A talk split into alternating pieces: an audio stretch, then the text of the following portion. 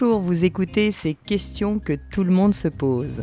Je m'appelle Maud Ankaoua, je viens du monde de l'entreprise et notamment de la finance. Je suis également romancière, coach et conférencière.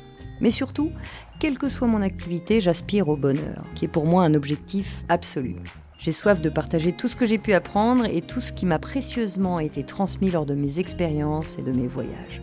Ce qui d'ailleurs a inspiré l'écriture de mes 3 romans, devenus aujourd'hui grâce à vous des best-sellers, Kilomètre zéro, Respire, le plan est toujours parfait et Plus jamais sans moi. Et aujourd'hui, si je suis ici à ce micro, c'est dans l'espoir de continuer à échanger avec vous en toute intimité, de cœur à cœur sur nos expériences de vie. Aujourd'hui, je suis ravie de vous retrouver pour parler de méditation. Alors, vous êtes nombreux à me demander comment commencer. Beaucoup essayent mais n'y arrivent pas. C'est presque devenu une mode, mais malheureusement sans mode d'emploi. Alors pour répondre à ce thème, effectivement souvent épineux, j'ai invité une personne qui m'inspire particulièrement, c'est Fabrice Midal. Alors comment présenter Fabrice qui porte 1000 casquettes, il est écrivain, il est philosophe, il est directeur de collection chez Pocket, il est fondateur de l'école occidentale de méditation. C'est pour moi un honneur de l'avoir à mes côtés aujourd'hui parce qu'il, sur plein d'aspects, plein de choses qu'il a pu écrire, ça a changé véritablement ma vie. Je vous en parle très souvent d'ailleurs dans mes podcasts. Alors Fabrice, si tu devais te présenter, non pas par tes activités, puisque effectivement t'en as 1000, mais plutôt par tes valeurs, lesquelles nommerais-tu en premier ? Je dirais l'enthousiasme. Essayer de rester fidèle à une forme d'enthousiasme qui nous emmène toujours un peu à aller de l'avant et être surpris et sortir des sentiers battus. Donc je dirais peut-être l'enthousiasme est une chose qui me meut. Et l'amour. Oui, c'est bien. L'enthousiasme et l'amour. L'amour, tu le définirais comment ? L'amour, c'est, comme dirait Dante, ce qui meut le ciel et les autres étoiles. J'aime bien citer ce vers de Dante parce que c'est quand même le cœur de la pensée occidentale. Aujourd'hui, ça fait un peu ésotérique, mais c'était vraiment une pensée qu'on trouve déjà, au fond, chez Platon. Mais je dirais, oui, l'amour, c'est ce qui meut, c'est la force qui nous pousse en avant. Et quand on aime quelqu'un, au fond, ce qu'on lui dit, c'est qu'on est heureux qu'il soit. Donc, au fond, aimer, c'est laisser être à la racine. Et donc... au fond, ce qui me meut, c'est ça, c'est d'apprendre à laisser être, à me laisser être et à laisser être dans cette circulation profonde. Et interroger ça, ça me semble l'essentiel. Et qu'au fond, la vie, c'est voir tout ce qui blesse l'amour en nous et dans le monde. Peut-être qu'on a tous la tâche d'essayer de réparer un peu ce monde qui est blessé dans l'amour, qui est blessé de l'amour. Donc voilà, peut-être un peu ce qui m'anime. Tu disais l'enthousiasme, est-ce que c'est lié aussi à l'amour ? Parce que souvent, quand on est dans cet état d'amour, hein, j'entends que l'amour dont tu parles, c'est pas l'amour de mon amoureuse ou de mon amoureux. Aussi, mais pas que. Pas que. Est-ce que cette forme d'enthousiasme dont tu parles est aussi une conséquence, finalement, de cet état d'amour ? Oui, être enthousiaste, c'est être habité par Dieu. L'étymologie. Évidemment, pour les anciens... l'amour, c'est être frappé par Eros. Alors aujourd'hui, on ne comprend plus trop parce que Eros, c'est devenu érotique, mais chez les Grecs, ce n'est pas du tout ça. Eros, c'est juste, on est frappé par l'amour et d'un seul coup, on sent que quelque chose nous manque pour être pleinement. Et que assumer le manque, c'est ça, être en vie. Donc l'enthousiasme, c'est sentir qu'il y a quelque chose qui fait défaut, qui m'appelle et auquel je dois répondre. Et je crois que c'est très profondément au cœur de ce que j'essaye de penser. C'est-à-dire, au fond, un des grands discours spirituels, c'est d'essayer de dire que nous devrions être dans une satisfaction et ne plus être dans le manque. S'il y a un manque, c'est l'ego, c'est qu'on a un problème. Moi, je ne crois pas du tout ça. Je pense que tant qu'on est un être humain, le manque est constitutif et tout à fait sain. Il y a quelque chose qui nous manque, donc on a envie de faire un peu plus, on a envie de donner davantage, de continuer à construire, à habiter, de poser des questions. On n'est pas dans la certitude. Et donc, l'enthousiasme, c'est ça. C'est que quelque chose nous appelle, nous pousse, nous frappe. Et aussi bien dans l'amour qu'on est amoureux de quelqu'un, on semble que sans cette personne, on n'est pas vraiment... Mais au fond, c'est une expérience que j'ai beaucoup aussi dans le savoir. J'ai l'impression qu'il y a quelque chose que je ne comprends pas, que j'ai besoin de comprendre, que si je le comprenais, ça irait mieux. Donc ça fait que j'ai toujours le même plaisir à continuer à lire, à étudier, mais aussi à rencontrer des gens, à découvrir des choses. Donc oui, il y a un lien très profond entre l'enthousiasme, le divin et l'amour. Ah, ça, c'est une belle présentation. Oui, on ne s'attendait pas. Ouais, c'est une belle présentation parce que c'est justement là, quand on ne s'attend pas, que les choses se posent. Et effectivement, on n'est pas qu'un métier, on n'est pas qu'une casquette parmi 1000 casquettes, mais effectivement, il y a quelque chose de plus profond. Et merci pour cette authenticité. Alors, j'ai fait venir Fabrice déjà parce que je suis admiratrice de son travail. J'aime beaucoup ses livres, évidemment. Ils ont changé ma vie sous bien des aspects. Et souvent, je reçois des questions de mes auditeurs, de mes lecteurs aussi, qui me parlent de méditation et comment faire. Alors là, on va essayer de répondre à la lettre d'Hortense. Je vais vous lire la lettre d'Hortense et puis on va aller vers sa demande, si tu veux bien. Bonjour Maud, merci pour ce que vous faites. Vos podcasts et vos livres sont comme des bulles d'air dans mon quotidien. Ils me permettent de m'évader et de penser à autre chose. Dans la vie, je suis quelqu'un de très stressé, sujette à l'anxiété. Je cherche partout des solutions pour m'aider à contrôler ces vagues de panique, mais je n'y parviens pas. J'ai essayé la sophrologie, la thérapie, j'ai vu de nombreux médecins aussi, sans résultat. J'essaye de me mettre à la méditation, mais ça ne marche pas sur moi, je n'arrive pas à chasser mes pensées. Je me sens en perpétuel échec et je n'en suis que plus stressée. Auriez-vous des solutions ou des conseils à m'apporter ? Merci pour tout, Hortense. Alors merci à toi, Hortense, déjà. Et alors là, ça tombe très bien. Vraiment, je suis avec le spécialiste de la méditation. Et si je dis ça, c'est que moi-même, j'ai expérimenté. Moi non plus, comme toi, Hortense, j'y arrivais pas. Je comprenais pas ce qu'il fallait faire.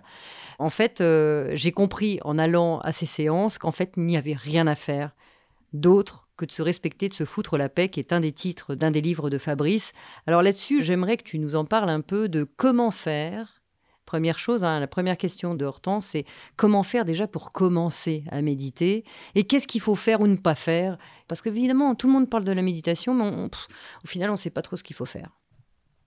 Alors, il y a plein de manières de commencer, mais quand même, je voudrais partir de la lettre. Contrôler les vagues de panique, c'est la pire chose à faire, puisque quand il y a de la panique, plus je veux contrôler, pire ça va aller. Parce qu'au fond, l'idée qu'on peut contrôler la panique, c'est comme si on n'arrive pas à dormir et qu'on veut réussir à dormir. Plus je veux dormir, moins je réussis à dormir. Donc là, le problème, ce n'est pas par le contrôle que je réussis à être moins angoissé ou à moins paniquer. Il faut absolument changer d'approche. Ça, c'est vraiment la clé de ce que j'essaye de penser. Et pour nous, on est prisonnier de l'alternative. Soit je contrôle, soit je fais rien et je démissionne. Et nous n'avons que ces deux alternatives pour tout.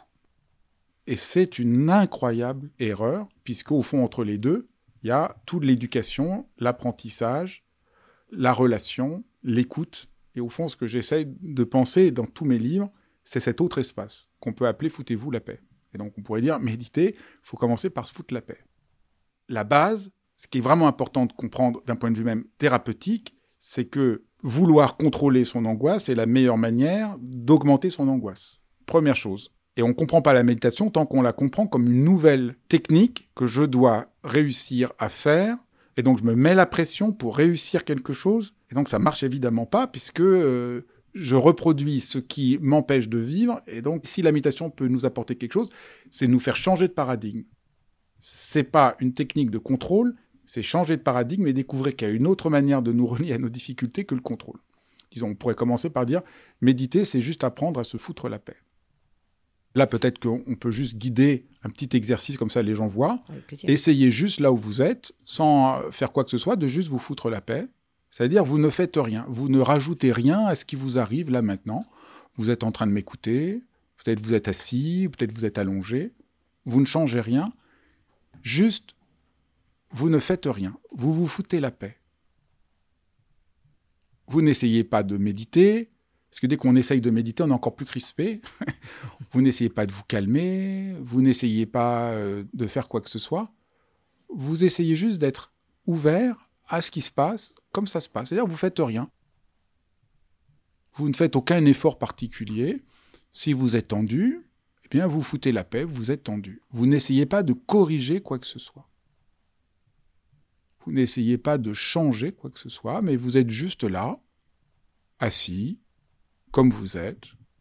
Peut-être vous pouvez juste sentir votre corps qui est là. Vous n'avez aucun effort à faire, il est là, vous le sentez. Sans rien essayer de changer. Peut-être qu'il y a des choses désagréables que vous sentez là maintenant, ou des choses très agréables. Eh bien, vous ne faites rien. Vous n'essayez pas de lutter contre ce qui est désagréable, ou de vous réjouir de ce qui est agréable. Vous laissez simplement ce qui est, être comme c'est. Donc voilà très simplement le noyau de ce qu'est la pratique de la méditation. Alors c'est juste un premier aperçu. Mais mon idée, c'est qu'on comprenne que c'est un déplacement. Et c'est pas du tout évident, mais c'est ça qui est un peu la perspective. Et peut-être, avec quelques secondes, vous voyez déjà que notre état d'esprit change. On se sent beaucoup mieux. Alors que si on se dit, maintenant, il faut que vous vous détendiez, essayez de vous calmer. Moi, je sais pas comment c'est pour vous, mais moi, ça me crispe immédiatement. Évidemment, parce que de fait, il faut. Comme tu l'as dit, il faut faire ça. Il faut encore faire ça. Alors que là, on a juste à ne rien faire. Et je trouve ça très, très juste. C'est vraiment un point fondamental. Et c'est ça qui a changé ma perception de la méditation il y a quelques années. C'est juste, il n'y a rien à faire. C'est-à-dire que c'est un moment, une parenthèse pour vous où tout se passe ou se passe pas. De toute façon, il n'y a pas de résultat à atteindre. Rien. Il n'y a pas d'action, il n'y a pas d'objectif. C'est pas, ah là là, je vais rentrer en méditation, il faut que je vois les fées danser. Ou surtout, comme elle le dit, la principale croyance, c'est chasser mes pensées. Chasser mes pensées. Si je vous dis, ne pensez pas à un éléphant rose, immédiatement, vous allez penser à un éléphant rose. Et le pire, c'est que du coup, vous n'y arrivez pas, mais vous vous sentez coupable. Exactement. Donc la méditation, comme elle est faite en général, non seulement ne marche pas, mais fait que les gens se sentent encore plus mal, parce qu'ils se disent « Merde, je n'y arrive pas, mon cas est foutu ». Et en fait, personne n'a jamais réussi à méditer comme on le présente. On serait dans le vide intersidéral, dans l'ouverture absolument complète. Dans le bien-être total, etc. Voilà. Non, non, c'est inconfortable, c'est confortable, on s'en fout. C'est, tu l'as dit très justement... Accepter ce qui est, simplement, je suis énervé, peut-être. Bon, c'est là. C'est là, exactement. Point. Et donc, on change profondément le rapport. C'est ça, c'est un déplacement radical. On change de lieu. Dans la méditation, on change de lieu. C'est un renversement très radical. Évidemment, c'est pas comme ça que la méditation, aujourd'hui, est présentée. Elle est présentée comme une technique de gestion du stress pour être plus performant jusqu'à ce que mort s'en suive. Eh bien, la méditation, il y a de la méditation qui est très bénéfique, et moi, je pense qu'il y a des méditations qui ne sont absolument pas bénéfiques. Par exemple, aujourd'hui, dans beaucoup d'écoles, les élèves trop turbulents sont privés de récréation pour faire un moment de pleine conscience. Je suis absolument contre cette approche. Je trouve que c'est d'une extraordinaire violence. Un enfant n'a pas besoin d'être calmé, il a besoin d'être écouté, il a besoin qu'on entende ce qu'ils disent. Est-ce que le message, c'est « vous êtes en faute », c'est mal que vous soyez angoissé, c'est mal que vous ayez un problème, donc il faut que vous vous calmiez pour devenir quelqu'un d'acceptable. Voilà ce que je ne partage pas comme vision, où vous avez des difficultés, bien sûr, mais est-ce que vous pouvez juste revenir à qui vous êtes, revenir à quelque chose de plus fondamental en vous, comme avec un enfant. Un jour, j'étais chercher mon filleul à la sortie des classes, son père m'avait prévenu qu'il n'était pas bien depuis quelques jours, je lui ai pas dit « oulala, t'es pas bien, tu vas te mettre en zazen, et on va se calmer, hein, mon petit, là ». Non, je lui ai fait un goûter... On a parlé, j'ai créé un environnement tout à fait chaleureux, je savais qu'il n'allait pas bien, j'ai rien dit, j'ai juste créé beaucoup d'empathie. Et à un moment, dans cette empathie et tout, on a commencé à parler et il m'a commencé à m'expliquer qu'un de ses camarades de classe le harcelait, qu'il n'osait pas en parler, qu'il avait honte. Et du coup, le lendemain, son père me dit « Je ne comprends pas, qu'est-ce que tu as fait ? Il était en pleine forme ce matin, il n'avait plus peur. Est-ce que tu l'as fait méditer ?» Mais en réalité, c'est ça la méditation. C'est cette expérience-là. Et nous, dans la pratique, on prend un rendez-vous avec soi et pour une fois, on se dit « Ah oui, c'est ça que je sens. » Et juste s'autoriser à sentir ce que l'on sent, par exemple qu'on a de l'angoisse, de la panique, de la peur, de l'irritation. Qu'on n'y arrive pas. Qu'on n'arrive pas, qu'on est déçu, que quelqu'un nous a fait de la peine. Ben, on est en rapport et on est au courant de ce qui nous arrive. Et c'est ça qui ouvre à un changement profond. Donc évidemment, ça va à l'encontre de toute une idéologie actuelle où la méditation est présentée vraiment comme une technique de gestion de soi-même. Au fond, on pourrait dire qu'aujourd'hui, la méditation... considère les êtres humains comme sont des start-up qui devaient potentialiser notre rendement et qu'on doit méditer pour potentialiser notre rendement. Mais nous ne sommes pas un rendement, nous sommes des êtres humains. Donc, en fait, c'est ça qui fait qu'on ne va pas bien, c'est qu'on est maltraité. Et la méditation, comme plein de conseils, comme tout un environnement social aujourd'hui, instrumentalise les êtres humains au lieu de les respecter. Donc, si la méditation a un sens, aussi bien d'un point de vue le plus concret dans nos vies, c'est de remettre un peu de dimension humaine, empathique, chaleureuse. Et c'est bien ça qu'on perd un peu de vue. Donc moi, j'ai découvert la méditation, j'avais 20 ans. J'ai un neuroscientifique, un type extraordinaire qui s'appelait Francisco Varela, qui m'a appris à méditer. Puis après, j'ai parti étudier avec des maîtres tibétains aux États-Unis. Donc j'ai vraiment une formation très stricte, très solide sur la méditation. Le cœur, c'était « Foutez-vous la paix ». Il ne parlait pas comme ça, mais c'était vraiment un laisser-être, une ouverture. Et c'était vraiment ces sentiments de sécurité profond que je sentais dans la pratique. Quand, il y a une quinzaine d'années, j'ai voulu commencer à méditer et que j'ai dit « je ne présenterai pas la méditation comme une technique de gestion pour gérer son stress », tous les gens que je connaissais m'ont dit « mais t'es fou, ça va intéresser personne, puisque ce que les gens veulent, c'est gérer leur stress ». Et j'ai dit « ben tant pis, ce n'est pas ça. On est en train de renforcer le problème plutôt que l'alléger ». Après, moi, je suis philosophe, donc je m'intéresse à essayer de comprendre de quoi les gens souffrent. Ils souffrent pas qu'ils gèrent pas leur stress, c'est pas vrai. Ils souffrent qu'ils se sentent instrumentalisés, qu'ils s'instrumentalisent eux-mêmes. Et les nouvelles maladies comme le burn-out en témoignent. Qu'est-ce que c'est le burn-out ? C'est je m'instrumentalise tellement que j'explose de l'intérieur. Mes grands-parents travaillaient vraiment très dur, 12 heures par jour, plus dur que nous, mais ils ne faisaient pas de burn-out. Oui, bien sûr. Ils travaillaient encore un peu quand j'étais jeune enfant, ils étaient tailleurs, et il y avait une satisfaction. Ils travaillaient dur, mais à un rythme qu'ils maîtrisaient. C'était pas comme tu viens de le dire, avec du sens aussi. Avec du sens, avec un rythme, et avec ce que dit la philosophe Simone Veil, aucun être humain ne peut être heureux s'il n'a pas le sentiment de pouvoir contempler son travail et se dire « c'est bien ». Voilà, juste de dire à la fin « j'ai bien bossé ». Donc aujourd'hui, les gens souffrent que leur travail est privé de sens, ce qu'on voit dans l'éducation nationale, dans le monde de la santé aujourd'hui, quand on parle avec les soignants. Les gens ne disent pas qu'ils sont malheureux de leur travail, ils sont malheureux de ne pas pouvoir faire leur travail comme il faut. Donc de quoi les gens souffrent ? De ne pas pouvoir se laisser être. Donc, de ne pas pouvoir être dans l'amour, si on reprend ce que je disais au début. Donc, méditer doit être un acte d'amour dans lequel on se laisse être. Foutez-vous la paix, laissez être et s'aimer. Et donc, le petit exercice qu'on a fait, c'est juste « je m'aime ». Je m'autorise à m'aimer comme je suis, avec mes imperfections, avec le fait que, bon, bah, y a plein d'aspects, je suis complètement nul, mais je pars de là. J'entends qu'un des points importants, hein, au-delà de se foutre la paix, c'est aussi de créer cet espace de bienveillance pour soi. C'est clair. C'est-à-dire que c'est un moment à soi où je me crée un espace de bienveillance et d'écoute. D'écoute quoi ? Ce qui arrive, les pensées, mon cœur, mon corps, mes émotions. Juste j'accueille et je ne juge pas. Il y a cette notion de ne rien avoir à faire et de laisser être. C'est ça, ne rien avoir à faire, qui est paradoxalement un summum de faire. Parce que voilà, nous on est toujours prisonniers, comme j'ai dit, de l'opposition. Soit je fais, je m'épuise, je me maltraite, soit je démissionne. Et c'est très important que les gens comprennent que foutez-vous la paix, c'est le contraire de démissionner. Parce que, en me foutant la paix, je ne fais pas rien, mais j'enlève la pression qui m'empêche de faire les choses. J'étais prof, je voyais bien que les élèves qui réussissaient pas, ce qui les empêchait de réussir, c'était justement la pression qui se mettait. Et alors souvent, j'avais des parents qui me disaient « Mon enfant ne travaille pas, il faut être plus sévère avec lui pour qu'il travaille. » Et ça marche pas du tout. L'essentiel de mon travail, c'était d'enlever la pression pour leur redonner le goût de l'effort. Donc pas leur enlever le goût de l'effort, leur redonner le goût de l'effort. On se met trop de pression. Et donc la méditation a de sens que si elle est une manière de lever la pression pour nous permettre de nous retrouver et de nous accepter dans la réalité qui est la nôtre au moment où nous sommes. C'est-à-dire de comprendre que là où on est, eh bien c'est bien. Et d'ailleurs, je vous invite vraiment à faire pause sur le petit exercice que nous a présenté Fabrice en début de podcast, parce que le simple fait de faire une pause, hop, j'écoute, je mets une pause et je ressens ce qui se passe. Ok, ça arrive, c'est là. Et je vous invite vraiment à le faire plusieurs fois, même dans la journée, mais quelques secondes. Parce que, encore une fois, on va vite. Ah bah, pour méditer, faut rester des heures et des heures à rien faire. Bon, ça, c'est pas possible. Et en plus, il faut, encore une fois, bah, c'est pas au bon endroit. Donc, juste d'essayer et de se rendre compte, parce que dans l'exercice que tu as fait, eh bien, simplement, toutes les pensées s'apaisent. Il n'y a plus à « il faut », c'est juste là. Et ça s'apaise et ça descend. Donc, merci déjà pour juste se rendre compte qu'en quelques secondes, vous êtes déjà au bon endroit, puisque vous êtes avec vous. Et cette notion de culpabilité qui est très très forte dans la méditation, j'entends beaucoup de gens qui font « oh, ben, même ça, j'y arrive pas, même ça, dans mon travail, ça va pas, alors je me suis mis à la méditation, mais même ça, je vois bien que je suis nulle ». Cet état de culpabilité qui est, encore une fois, se juger sur ce qu'on fait. Dans le se foutre la paix, il y a surtout d'ailleurs lâcher ce jugement. On s'en fout. On s'en fout.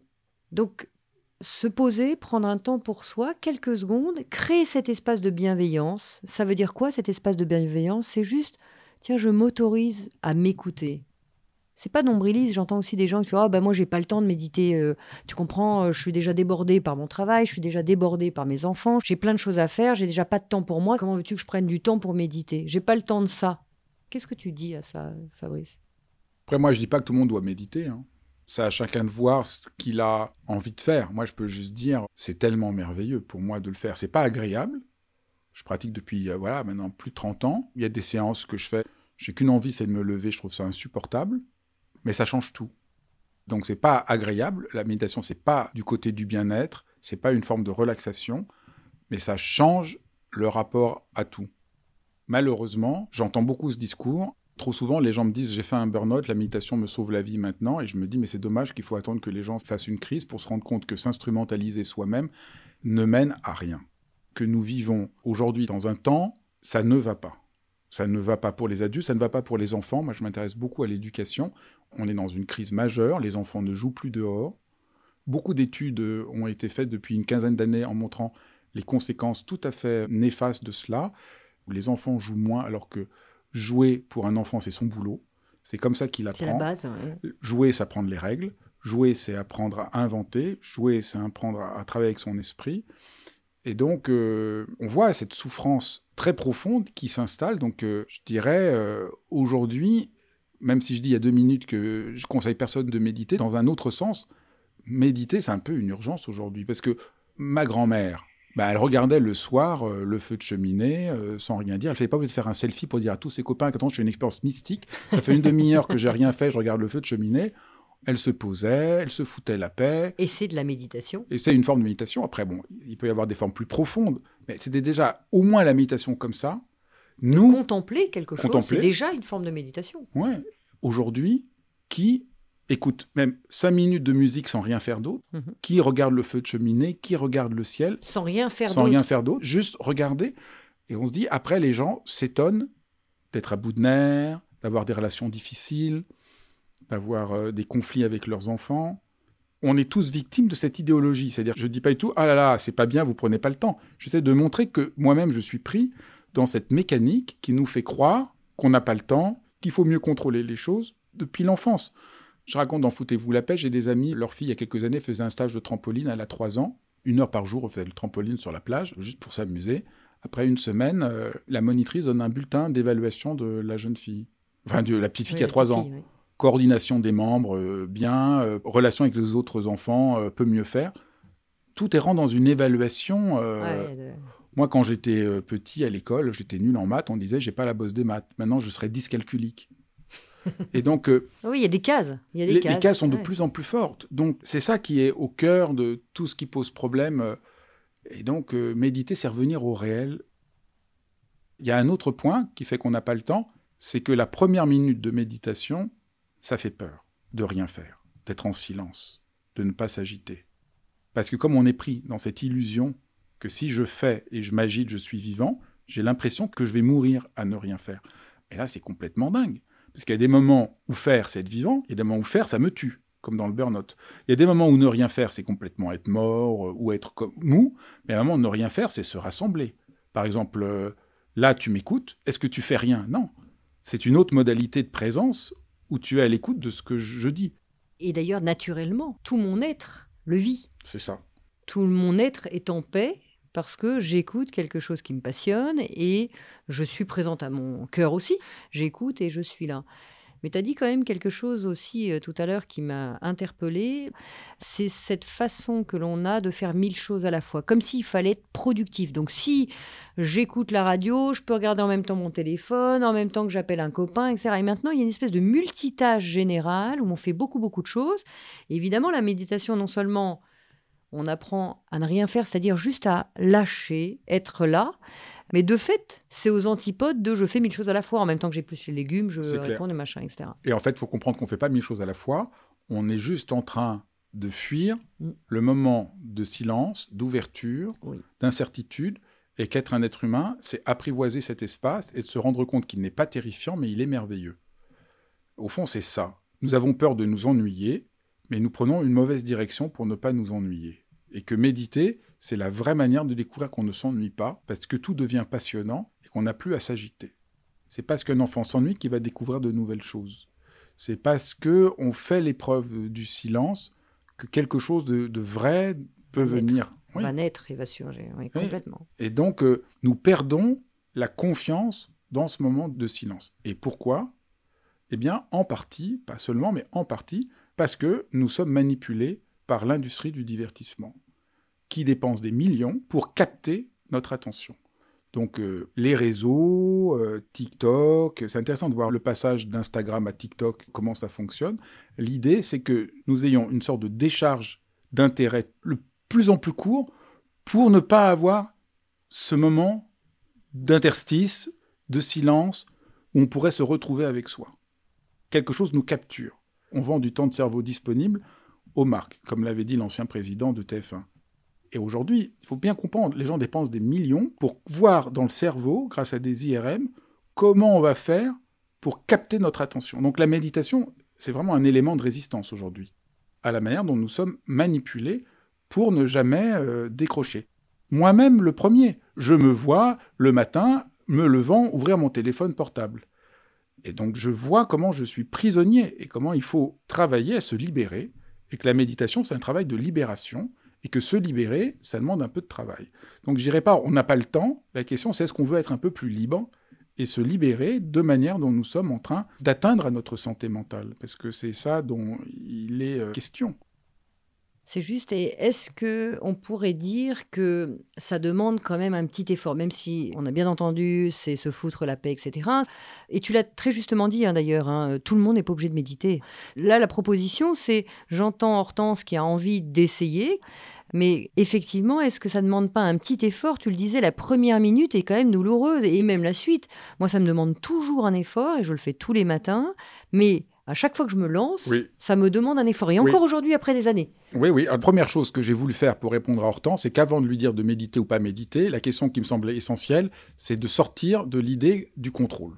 Et donc, qu'elle a envie de méditer ou pas, tout ce qu'on a dit va lui donner la carte à partir duquel elle peut changer. Que ce soit par la méditation, ou par une thérapie, ou par autre chose. En tout cas, ce qui l'aidera, c'est quelque chose qui sera hors du contrôle. Donc si elle voit un thérapeute qui lui dit « on va vous aider à contrôler », qu'elle s'en aille, c'est pas ça qui va marcher. Il y a plein d'approches que j'aime beaucoup. Je ne crois pas que la méditation soit la seule chose. J'ai beaucoup de respect pour plein d'autres approches. Donc voilà. Après, la méditation. Il y a l'expérience « on se fout la paix » qui donne une sorte de quintessence de la pratique. Et donc quand j'enseignais la méditation il y a 10 ans, je commençais souvent par parler de la posture. Parce qu'il y a une posture particulière de méditation. Mais je me suis rendu compte que les gens... Comme on est pris par cet environnement, il faut que je réussisse. Les gens disaient, je ne réussis pas à prendre la posture. Et je me suis dit, mais c'est un peu absurde. C'est comme le doigt qui montre la lune. Les gens me regardent que le doigt et ne regardent pas la lune. Donc j'ai décidé de commencer par montrer la lune. Foutez-vous la paix, c'est la lune. Après, si on a envie de vraiment méditer, on peut commencer par quelques moments. J'ai une chaîne YouTube, il y a plein de méditations guidées. C'est tout à fait gratuit. Pour commencer, c'est très bien d'être guidé, comme ça vous suivez donc, la voix. Écoutez, on suit la voix et on se laisse, comme donc tu l'as fait tout à l'heure. Voilà, donc on ne se dit pas, qu'est-ce que je dois faire, mais là j'y arrive. On suit la voix, et c'est vraiment plus tard qu'on peut vouloir entrer dans la précision de la pratique. Mais plus tard, quand on a goûté le goût de la pratique, on peut dire, ah ben j'aimerais bien quand même comprendre comment, pourquoi il y a une posture, pourquoi ça peut aider, mais c'est le doigt qui monte la lune. Ça, c'est pas parce que j'ai une bonne posture que j'ai compris la méditation, mais ça peut m'aider. Et nous, occidentaux, on a besoin de comprendre. Dans l'école que j'ai fondée, on fait des stages de méditation, on explique tout. Est-ce qu'il faut avoir les yeux ouverts ou fermés et pourquoi ? Comment je me tiens ? Qu'est-ce que je fais avec mon esprit ? D'où ça vient ? Pourquoi ? Comment ? Moi, je trouve que c'est aussi très important, si on veut rentrer dans la pratique, d'arriver à comprendre qu'est-ce que c'est, d'où ça vient. Comment on fonctionne et pourquoi. Après, il y a plein de formes qui ont chacune leur cohérence, donc elle est celle qui me correspond le mieux. On ne devient jamais expert en méditation. Alors quand on médite, on est juste de plus en plus familier avec sa propre confusion, donc on se la joue un peu moins, on est un peu plus les pieds sur terre, mais on a toujours l'esprit du débutant. Donc c'est ça que quand j'enseigne, j'aime beaucoup qu'il y ait des gens tout à fait nouveaux, des gens qui pratiquent depuis 15 ou 20 ans. Au fond, ça ne change pas grand-chose, parce qu'on est toujours débutant. Un des livres que je trouve les plus forts, qui est un livre de Shunryu Suzuki qui s'appelle « Esprit Zen, esprit du débutant », dit « L'esprit de l'expert a très peu de possible, il est un peu fermé, l'esprit du débutant est ouvert à tout ». Et le meilleur pratiquant, c'est d'avoir l'esprit du débutant. Et il disait tout le temps, la première fois on pratique, c'est là où on est le meilleur. On est tout neuf, focus. On a vraiment envie de réussir, on veut comprendre, et après, on connaît un peu le truc et on fait un peu moins intensément. Donc, pour tout, il y a l'expert qui est le plus fort. C'est bien, moi je trouve ça très bien, des experts qui sont très forts pour certaines choses. Mais la méditation, c'est pas de cet ordre-là. La méditation, c'est très ordinaire. Si on résume, c'est bien d'écouter une voix pour le faire, de le faire régulièrement, et 5-10 minutes, pendant 10 jours, le temps de voir si ça marche, si ça change ma vie ou pas. Parce que c'est pas forcément pendant la séance que ça marche, parce que ça, c'est très important. Comme je l'ai dit, des fois, je pratique, j'ai qu'une envie, c'est de me lever, mais je me dis, mais pourquoi ça dure aussi longtemps ? Et après, par contre, je vois que ma vie change, que mes relations changent, que ma journée change. Si rien ne change, c'est pas pour eux. Et s'ils voient que les choses changent, pas parce que c'est agréable, pas parce qu'ils y arrivent, mais parce qu'ils respirent autrement, parce qu'ils parlent autrement... Voilà, il y a des gens qui le font, qui me racontent, ils se rendent compte de rien, puis d'un seul coup, leur conjoint dit « Ah, mais t'es beaucoup plus détendu en ce moment. Ah bon, tu trouves ?» Ils ne s'étaient même pas rendus compte eux-mêmes. Mais ils sont différents. Il y a plus d'écoute, il y a une autre connexion à soi-même et aux autres. Merci pour ça, parce que tu dédramatises vraiment. Moi, ce que je trouve extraordinaire avec la méditation, c'est qu'on n'est plus dans la même réactivité. C'est-à-dire que plusieurs fois dans la journée, quand j'ai médité le matin quelques minutes, je finis souvent par « Tiens, qu'est-ce que je me souhaite aujourd'hui Sur quoi je vais mettre mon attention particulièrement aujourd'hui, par exemple ?» Eh bien, tout au long de la journée, ça revient un peu en flashback. Par exemple, si je me trouvais un peu impatiente ces derniers temps, je me dis « Tiens, je vais juste accueillir cette impatience et puis peut-être faire un tout petit pas vers un peu plus de patience. » sans m'imposer quoi que ce soit, et hop, qu'est-ce qui arrive dans la journée des fois ? Une petite note, je me félicite parce que j'ai été plus patiente avec quelqu'un. Et je crois que c'est ça, c'est vraiment de se donner cette bienveillance. Il n'y a pas d'objectif, il n'y a pas de résultat à obtenir, mais vraiment juste se prendre un petit temps avec soi, et vraiment c'est soi avec soi. La méditation, c'est revenir à cet état de conscience, tiens, je suis en train de culpabiliser, ou tiens, mes pensées me rattrapent, c'est juste que j'observe. Mais il n'y a plus à faire, et ça, tu l'ouvres avec beaucoup d'humilité et beaucoup de bienveillance. Et c'est pour ça que je trouve qu'évidemment, c'est beaucoup plus simple de commencer avec peut-être des gens qui connaissent. Et comme tu le disais, je connais peut-être, mais à chaque fois, c'est un effort. Et parfois, j'y arrive pas. Mais encore une fois, comme il n'y a rien à faire d'autre que d'être, c'est au bon endroit. Est-ce que dans ces moments, tu continues aussi avec quelques enseignements de oui. philosophie ? Parce que ça, c'est aussi très profond, t'incarnes tellement... Donc, une des choses que j'aime faire, c'est que je présente souvent la méditation par des cours en ligne, liés avec un peu de philosophie, une manière de penser autrement. Parce que la méditation, ça a lié avec la vie. C'est pas une technique à part. Méditer, c'est juste changer de point de vue. Au lieu d'être dans la peur, l'agitation, agir à partir de l'inquiétude, ça peut agir à partir de l'ouverture, de l'espace, de l'amour. Est-ce qu'on peut parler là du fameux lâcher-prise ? Oh, lâche-prise, tu sais, quand t'as... Oui, j'aime pas ça. J'ai bien aimé le terme que tu as employé au début, qui est « je pars d'un endroit et je vais ailleurs plutôt que de rester dans mon problème, finalement ». Est-ce que c'est ça, ce fameux... je ne sais pas si on peut dire lâcher-prise, mais est-ce que c'est d'aller à un autre endroit pour comprendre d'un autre endroit ? Ou changer sa caméra d'angle, hein, je ne sais pas comment on peut le dire. Moi, je dirais changer de lieu. Mais si je suis énervé, si quelqu'un me dit « lâche-prise », je m'énerve encore plus. Je te crois, moi aussi. Merci de me dire lâche prise, mais justement, si je pouvais lâcher prise, je ne serais pas en colère. Donc, je n'y arrive pas. Je me rends bien compte que je n'y arrive pas. Donc là, tu me fais encore plus sentir que je n'y arrive pas. Et en plus, je me sens coupable. Donc, foutez-vous la paix, c'est important. C'est je suis en colère. J'aimerais mieux ne pas l'être. Peut-être que la colère du reste me dit quelque chose de pas si con que ça. Peut-être qu'elle me dit que je suis victime d'une injustice ou que je vois une injustice et que c'est en la respectant que j'irai mieux. Parce que le contraire de la colère, ce n'est pas le calme, c'est la justice. Mm-hmm. Donc, peut-être ça vaut la peine de l'écouter. Et donc, je n'essaye pas d'être dans un autre état, mais en me disant « je me fous la paix », je ne suis plus dans une tension et dans une lutte contre la colère. Alors, bien sûr, on peut dire que c'est ça le sens profond que voulaient dire les gens dans « foutez-vous la paix » autrefois. Mais aujourd'hui, quand on entend « foutez-vous la paix », ça devient une injonction culpabilisante parce qu'on n'y arrive pas. J'espère qu'on voit la différence. C'est juste, voilà, je suis en colère, je n'essaie pas de lâcher prise. C'est ça qui se passe là. Tout le monde le dit quand quelqu'un ne va pas bien. Ce qui aide, ce n'est pas que vous lui disiez ce qu'il va faire pour aller mieux, c'est juste d'être là. Assis à côté de lui. Comme tu le disais, cet espace de bienveillance et d'écoute. Voilà, d'être juste là, de mettre son bras autour de lui ou de juste lui faire sentir qu'on est là, qu'on n'a rien à dire de particulièrement génial, mais qu'on est là. Et c'est cette attitude-là qu'on a avec soi dans la méditation. On est avec soi-même, quelque chose change, on change de place. Et ça change la coloration de notre existence. Donc la méditation a plein d'effets. Renoncer à instrumentaliser la méditation pour obtenir quelque chose tout de suite, ça ne veut pas dire que je n'ai pas plein de bénéfices. Mais les bénéfices viennent parce que je lâche l'obsession des bénéfices. Je voulais juste préciser ça parce que la méditation a énormément d'impact et d'effets, mais quand je suis obsédé par les effets, j'empêche les effets d'avoir lieu. Merci Fabrice. J'aimerais que tu nous parles de ce dernier livre qui vient de sortir, Tout ce qui nous empêche d'être heureux et ce qu'il faut savoir pour l'être. J'ai longtemps été gêné par la question du bonheur.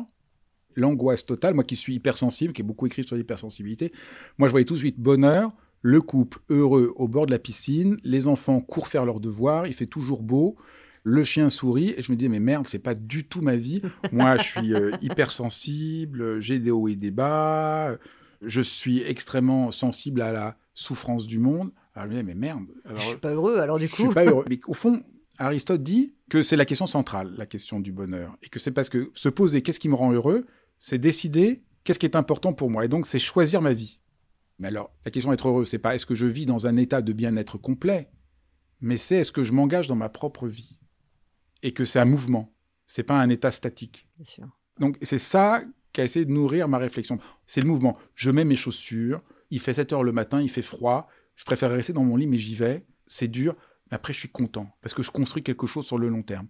Alors si je commence à voir le bonheur comme ce mouvement-là, ça devient beaucoup plus vivant. Donc ça, c'est un des grands fils directeurs du livre. L'autre fil directeur du livre, qui rejoint un peu la question d'Hortense, c'est qu'on a l'idée que le bonheur, ça doit être quand j'aurai tout contrôlé. Quand j'aurai tout contrôlé, alors je serai heureux. Et là, on voit tous les discours qu'on a partout des coachs. Devenez la meilleure version de vous-même. Vous êtes nul, mais devenez la meilleure version. Construisez-vous. Essayez de vous contrôler. Quand vous serez contrôlé totalement, vous serez alors parfait. Je me suis dit, non, le bonheur, c'est pas le contrôle total, c'est l'autre pôle, c'est-à-dire l'écoute, la rencontre, l'amour, la connexion, la résonance. Et donc, le livre détaille, chapitre après chapitre, que ce qui rend heureux, c'est d'oser dire « je », c'est d'écouter, c'est sortir des sentiers battus, c'est advenir à soi-même. J'aime beaucoup « Foutez-vous la paix », mais je pense qu'après, il y a un travail qu'on a à faire dans la vie. Mais pas comme une pression et une injonction, mais juste, on a envie de transformer. On est gêné par quelque chose, on échoue, comment ça peut nous aider à grandir. Donc, c'est ça que je trouve qui rend heureux, oui. C'est de regarder absolument autrement les choses et inviter comme ça à une certaine, une autre approche du bonheur que celle qui nous est le plus souvent présentée et qui me semble assez édulcorée et fausse. J'avais fait un cours sur le bonheur pour tester. Et j'avais demandé à un moment, dans le chat, donc les gens n'avaient pas le temps de réfléchir, qu'est-ce qui vous a rendu heureux cette semaine ? Je vais lire 2-3 choses que les gens disent. Ouais. Je me suis sentie heureuse quand ma fille m'a prise dans les bras avec douceur. Je venais de rentrer d'un séjour à l'hôpital et j'ai pris le temps de caresser mes chats. Avec ma petite fille de 2 ans endormie dans mes bras. Je pleure devant ma femme et elle accueille mon émotion avec empathie. C'est ça que j'essaie de montrer dans mon livre. Quand on écoute les gens, personne ne confond le bonheur au bien-être. C'est tellement vrai. Et tous les mots. Je venais de rentrer d'un séjour à l'hôpital. Donc, il y a eu la douleur, il y a le soulagement. J'ai pris le temps de caresser mes chats. Et à chaque fois, ça parle de connexion. Ça parle de « je suis en relation ». « Je suis en résonance ». Il y a quelque chose qui résonne parce qu'il y a un échange. Et puis on entend qu'il y a aussi le cœur, c'est-à-dire que c'est dans le cœur que ça se passe. On arrête le mental 3 minutes, on est juste à vivre quelque chose pleinement là, tout de suite. Et c'est en résonance, ça qui est absolument passionnant. Résonance. C'est-à-dire que c'est pas moi avec moi-même, le fait de méditer, de s'ouvrir, entre en lien. C'est les chats, ma fille dans mes bras. Je me suis sentie heureuse quand j'observais un pivert de ma terrasse. Je suis plus seule. Ils disent des choses mais tellement belles et profondes, donc j'en ai mis plein dans le livre, et on se rend compte, ah oui, c'est ça qui rend heureux. Merci Fabrice, merci pour tout. Je savais que de toute façon, ce serait un grand moment, parce que c'est toujours un grand moment. Je pourrais passer des heures à t'écouter. Donc merci d'être venu, merci de nous avoir partagé avec tant de générosité et de sincérité, toujours dans l'humilité, ce que tu fais. Je suis à la fois très touchée par ton travail, mais aussi par qui tu es, par les valeurs que tu partages, par le temps que tu prends avec chacun pour exprimer ce qui t'est cher et ce que tu pratiques vraiment. Je trouve ça vraiment magique. Donc merci pour qui tu es et merci de partager ça avec tant de sincérité. Et vous tous, merci vraiment de me suivre comme ça, la magie opère, on est maintenant plus de 2 millions à se tenir la main, c'est juste fou, donc merci infiniment, on se retrouve dans un prochain podcast de Ces questions que tout le monde se pose, très prochainement, je vous dis dans 15 jours, prenez bien soin de vous, à très bientôt, je te donne le mot de la fin. Non, je vais juste dire la citation que je préfère, que je trouve la plus belle chose que j'ai entendue sur la méditation, qui est une phrase d'un poète qui s'appelle Rainer Maria Rilke. « Les dragons ne sont peut-être que des princesses qui attendent de vous voir fort et courageux. » Et j'aime beaucoup cette phrase parce que les dragons, tout ce qui nous fait peur, peut-être que derrière il y a une princesse, que derrière ce qui nous fait peur, il y a un trésor et que ça vaut la peine d'avoir un peu d'attention et tendresse pour ce qui nous fait peur pour pouvoir le transformer. Merci, du fond du cœur.